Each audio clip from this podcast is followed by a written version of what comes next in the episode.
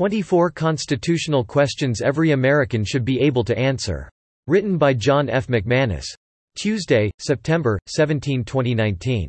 September 17 is designated Constitution Day in recognition of the anniversary of the signing of the Constitution in 1787.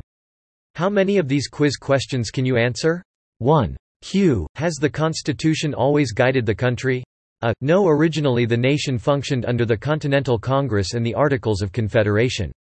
But after 11 years under the Articles, the U.S. Constitution was written, agreed to, and ratified by nine states all eventually ratified but only nine were needed to have it take effect.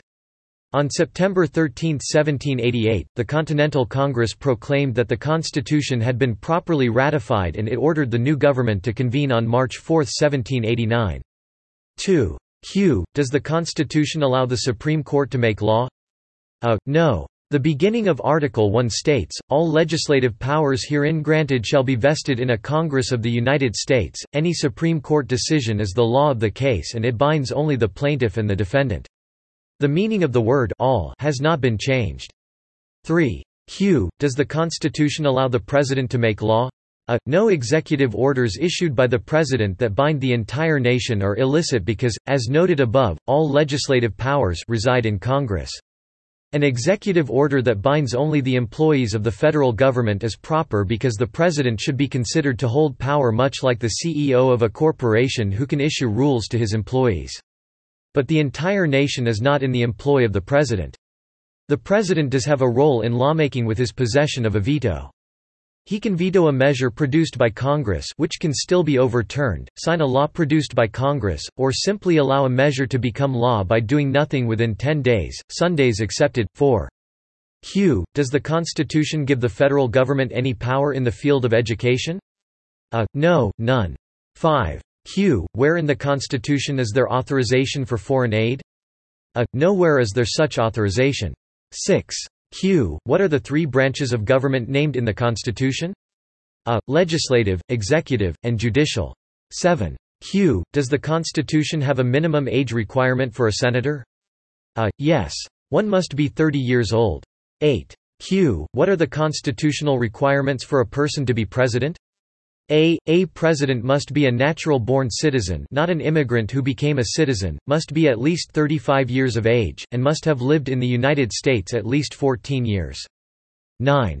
Q. Did the Constitution give the federal government power to create a bank? A. No. It was given power to coin money, meaning the power to establish a mint where precious metal could be shaped into coinage of a fixed size, weight, and purity. 10. Q. May treaty law supersede the Constitution? A. Number 11. Q. Does the Constitution allow a president alone to take the nation to war? A. Absolutely not. The Constitution states very clearly that only Congress has power to take the nation into war. 12. Q. Are there any specific crimes mentioned in the Constitution? A. Yes, treason, bribery, counterfeiting, and piracy. 13. Q. Are the Bill of Rights considered part of the original Constitution? A. Many do hold that view because if the promise to add the Bill of Rights had not been made, some of the states would not have ratified the Constitution and it might not have become the supreme law of the land. 14. Q. According to the Constitution, how can a president and other national officials be removed from office? A. They can be impeached by a majority in the House and tried by the Senate. Impeachment is not removal, it should be considered only as an indictment to be followed by a trial. Two-thirds of the senators present must approve removal at a subsequent trial or the person who has been impeached by the House shall not be removed. 15. Q. What authority does the Constitution give the Vice President? A. The Vice President stands ready to take office if a President dies or becomes incapacitated. He is also President of the Senate and has the power to break a tie if one comes before it. 16. Q. How many amendments to the Constitution are there? A. There are 27. The first ten can be considered part of the original constitution. And Amendment 18 was repealed by Amendment 21, which means that in a span of more than two centuries, there have been only 15 amendments. Amending the Constitution is a difficult process, made so by the founders to keep anything silly or dangerous from being added in the heat of passion. 17. Q. Does the Constitution say anything about illegal immigration? A. Not directly. But Article 4, Section 4 assigns to the federal government the duty to protect each of them the states against invasion. Note that it does not stipulate that an invasion be done militarily. 18. Q. Does the Constitution tell us how new states are added to the Union? A. Yes, Congress has the power to do so with a majority vote in each of its houses. It used its power, most recently, to welcome Alaska and Hawaii as the 49th and 50th states. 19. Q. How is an amendment to the Constitution added? A. Congress can propose an amendment when two-thirds of both houses vote to do so. It must then be ratified by either the legislature or convention in three-quarters of the states. Amendments can also be proposed by a constitutional convention called by two-thirds of the states. Any amendment arising from a constitutional convention must also be ratified by either the legislatures or conventions in three-quarters of the states. 20. Q. Is the term of a president limited by the Constitution? A. Yes. In 1951, the Constitution was amended Amendment 22 to limit anyone to two terms as president. The only president who served longer was Franklin Delano Roosevelt, who served into a fourth term, but died in April 1945 shortly after the beginning his 13th year in office. 21. Q. Which part of Congress is designated by the Constitution as having the power of the purse? A. Article 1, Section 7 states, all bills for raising revenue shall originate in the House of Representatives. If a majority in the House 218 is a majority of its 435 members refuses to originate a bill to raise revenue for any purpose, no funds can be raised, until it passes.